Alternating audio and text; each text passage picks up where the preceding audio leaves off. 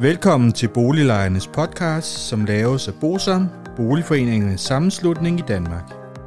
Bosam er en engageret og aktiv lejeorganisation, som har specialiseret sig i at bistå og rådgive beboerorganisationer i private udlejningsejendomme og afdelingsbestyrelser i almen boligejendomme.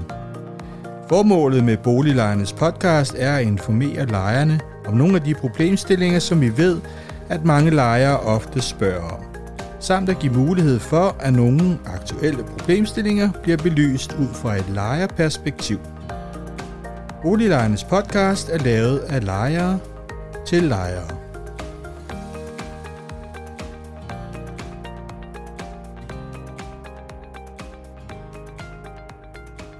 Velkommen til Boliglejernes podcast. Mit navn er René Sur, og jeg arbejder i Bosom. I dag skal vi have 11. afsnit i serien Slaget om Mølleparken, og det skal handle om en status på udviklingsplanen. Som I nok alle sammen kan huske, så blev der lavet en udviklingsplan tilbage i 2019, som indebærer, at to karrierer af de i alt fire karrierer i Mølleparken skal sælges. I samme forbindelse så skal der jo laves en helhedsplan, som blev besluttet af beboerne i 2015. Omkring udviklingsplanen vil jeg lige vende tilbage til lige om lidt, men vi har lige et par små hængepartier fra de foregående afsnit. Som jeg fortalte om for nogle måneder siden, så manglede de nye altaner altanværn, og der har Bosom og afdelingsbestyrelsen ude i Mønderparken klaget til Københavns Kommune, og Københavns Kommune har så henvendt sig til Bovita, så de altanværn løbende bliver sat op, så folk ikke kan styrte ned, hvilket selvfølgelig er glædeligt. Det er selvfølgelig meget problematisk, at det er nødvendigt for en afdelingsbestyrelse og os som bosom at skulle kontakte en tilsynsmyndighed for at få Bovita til at overholde den almindelige lovgivning. Derudover så kom der jo her 1. december nye data med hensyn til ghetto-lovgivningen, og der er Møllerparken jo ikke længere en ghetto ifølge vores kære ministerie, og det skyldes jo alene, at Møllerparken er under 1000 borgere, hvilket selvfølgelig er en fuldstændig fiktiv grænse, hvilket også er derfor, at vi herinde i Bosom ser så mange problemer med ghetto-lovgivningen, for den siger jo ikke noget om, hvornår der er et problem men alene en fuldstændig fiktiv grænse for, hvornår at man mener, at en bebyggelse er en ghetto eller ej. Derudover så står selve helhedsplanen jo til at skulle blive færdig her i løbet af 2024, og det betyder, at de sidste genhusninger snart skal gå i gang. Og der er lige under 100 genhusninger, der skal klares her i løbet af de næste par måneder. Og det vi hører, det er, at Bovita har meget store problemer med at skaffe boliger til den genhusningsopgave. Vi vil følge det tæt, og vi er meget spændte på, hvordan de vil løse den opgave. Det er jo den midlertidige genhusning, mens de lige gør det sidste færdigt i blok 4. Så er der selvfølgelig været alle de almindelige problemer, som vi har talt om.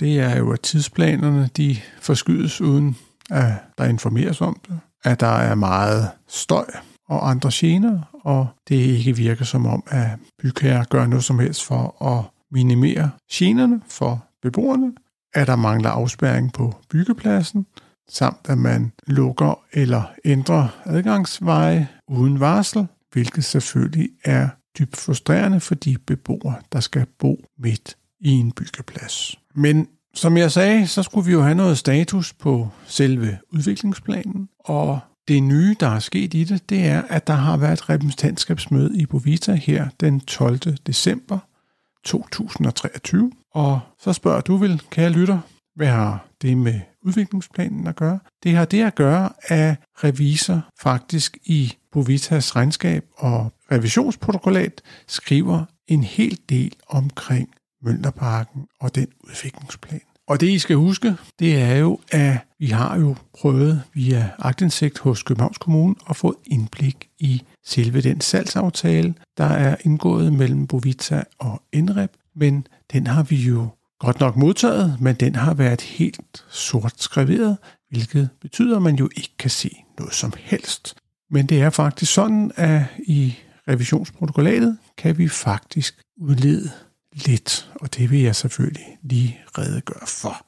Revisor skriver helt sædvanligt, at det er svært at opgøre værdien af de forskellige byggerier endeligt, da byggeregnskabet ikke er færdigt. Og det er det jo ikke, fordi at renoveringen er stadig i gang. Og det handler selvfølgelig om, at der kommer jo hele tiden regninger ind, og der er regninger, der ikke er betalt. Så det er helt sædvanligt. Men det, der er helt usædvanligt, det er, at revisor har et helt afsnit omkring udviklingsplanen for Møllerparken. Og der skriver revisor blandt andet, i udviklingsplanen indgår salg af boliger omfattende familie- og ungdomsboliger samt erhverv. Salg påregnes gennemført efter karrierer er færdigrenoveret i overensstemmelse med den vedtagende helhedsplan, der forventes afsluttet i sin helhed i 2024. Og det er jo det, vi har været inde på tidligere, at når man er færdig med renovering af blok 2 og 3, så bliver de solgt frem til NREP. Og så fortsætter revisor. Om helhedsplanens renoveringsarbejder oplyser daglig ledelse, det vil sige Bovita, at den godkendte anskaffelsesum jævnfør skema B udgør ca. 622 millioner kroner, eksklusiv infrastrukturprojektet, samt at der per 30. juni 2023 er afholdt udgifter for 463 millioner kroner. Daglig ledelse oplyser supplerende, at det er forventningen, at helhedsplanens renoveringsarbejder, eksklusiv infrastrukturprojektet, vil realiseres med en budgetoverskridelse på ca. 325 til 350 millioner kroner. Efter det oplyste skyldes projektoverskridelsen en række forhold herunder projektforsinkelser og genhusningsudgifter. Det vil sige, at selve projektet ser ud til at blive ca. 50% dyrere. Og det er jo noget, som Københavns Kommune på et tidspunkt er nødt til at forholde sig til. Det vil sige, at selve helhedsplanen ser ud til at koste minimum 947 millioner kroner, eksklusiv det her infrastrukturprojekt. Det er blandt andet en super cykelsti igennem Møllerparken. Og så fortsætter revisor på vores forspørgsel, opløser daglig ledelse videre, at midlertidig finansiering af merudgifterne er adresseret, men at finansieringstilsavn fra blandt andet Landsbyggefonden endnu ikke er modtaget, herunder tilsavn og modtagelse af supplerende støttede lån, hvorfor der er risiko for, at afholdte merudgifter ikke fuldt ud vil kunne finansieres med støtte fra Landsbyggefonden. Det vil sige, at man har altså ikke fået finansiering på nuværende tidspunkt for de her ekstra 325 millioner kroner. Og revisor fortsætter. Det estimerede proveny som følge af salget af afdelings to karrierer til privat investor, det var indreb, hjemfører udviklingsplanen, er som følge af foranstående finansieringsusikkerhed behæftet med betydelig risiko, hvorfor det ikke kan udelukkes, at det endelige salgsproveny i den forbindelse bliver negativt. Det betyder med andre ord, at de jo for nogle år siden lavede jo en salgsaftale på blok 2 og 3, men at selve renoveringsudgiften altså kan blive større end salgsprovenyet. Og det betyder jo, at køber jo så kommer til at købe to blokke, som er nyrenoveret for under den pris, det kostede at renovere dem. Det må jo siges at være en god deal for en kapitalfond. Jeg kan jo heller ikke lade være at forholde mig til, at Deloitte, som er revisor på, på Vita, ikke ønsker genvalg som revisor. Det er ikke usædvanligt, at en revisor ikke ønsker genvalg, men det er usædvanligt, at revisor skriver en begrundelse, som han har valgt at skrive i revisionsprotokollatet. Og jeg tillader mig at citere revisor. Deloitte ønsker ikke genvalg som revisor. Begrundelsen er, at vi ikke længere har tillid til den nuværende organisationsbestyrelse.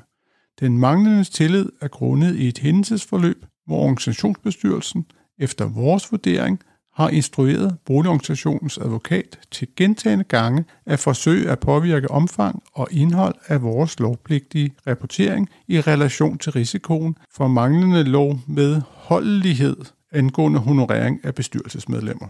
Som følge heraf har vi ikke længere tillid til, at vores samarbejde med den nuværende organisationsbestyrelse understøtter, at vi kan gennemføre revisionen af boligorganisationens årsregnskab for 2023-2024, hvorfor vi skal meddele, at vi ikke ønsker at blive genvalgt som revisorer for Provita for regnskabsåret 2023-2024. I overensstemmelse med revisorlovens paragraf 18 styk 1 fratræder Deloitte derfor, når repræsentantskabet har valgt ny revisor. Vi gør opmærksom på, at vi i henhold til revisorlovens paragraf 18 styk 2 er pligtige til at oplyse grundene til vores fratræden til den tiltrædende revisor. Det er vores vurdering af risikoen for manglende lov med holdlighed angående honorering af bestyrelsesmedlemmer, kombineret med hentidsforløbet, hvor organisationsbestyrelsen efter vores vurdering har instrueret boligorganisationens advokat til gentagende gange at forsøge at påvirke omfang og indhold af vores lovpligtige rapportering er omfattet af driftbekendtgørelsens paragraf 98 styk 4, hvoraf fremgår, at revisor skal foretage indberetning til boligorganisationens bestyrelse og kommunalbestyrelsen hvis revisor bliver opmærksom på lovovertrædelser eller tilsidesættelser af forskrifter af væsentlig betydning. Og sådan underskrevet af en statshavseret revisor for Deloitte. Og det med honorarer i Bovita har der jo været skrevet meget om i pressen igennem årene, og det har været et stort stridspunkt. Men det var status på udviklingsplanen i Møllerparken. Jeg synes, det var vigtigt, at vi fik lige et lille oprids af, hvor sagen står og I skal selvfølgelig nok høre mere i denne serie, når der foreligger noget nyt. Husk, at vi udkommer hver fredag, og at du kan abonnere på vores podcast, der hvor du hører den, at du kan være med i vores Facebook-gruppe, og husk at anbefale vores podcast til venner og familie. Og indtil vi høres ved på fredag, så have det så godt. Hej hej. Hvis du synes om Boliglejernes podcast, vil vi blive rigtig glade, hvis du deler episoden med dine venner, og måske giver os en anmeldelse og nogle stjerner i iTunes, så vi derved kan komme ud til mange flere lyttere. Oplysningerne i denne podcast er udtryk for vores opfattelse af retsstillingen på nuværende tidspunkt. Men husk, at retsstillingen kan have ændret sig, når du hører denne podcast, da der kan være kommet ny lovgivning eller praksis på området. Den videre vigtigt at være opmærksom på, at gennemgangen i denne podcast alene har været overordnet for at give et overblik og derfor ikke kan regnes for en udtømmende gennemgang af emnet.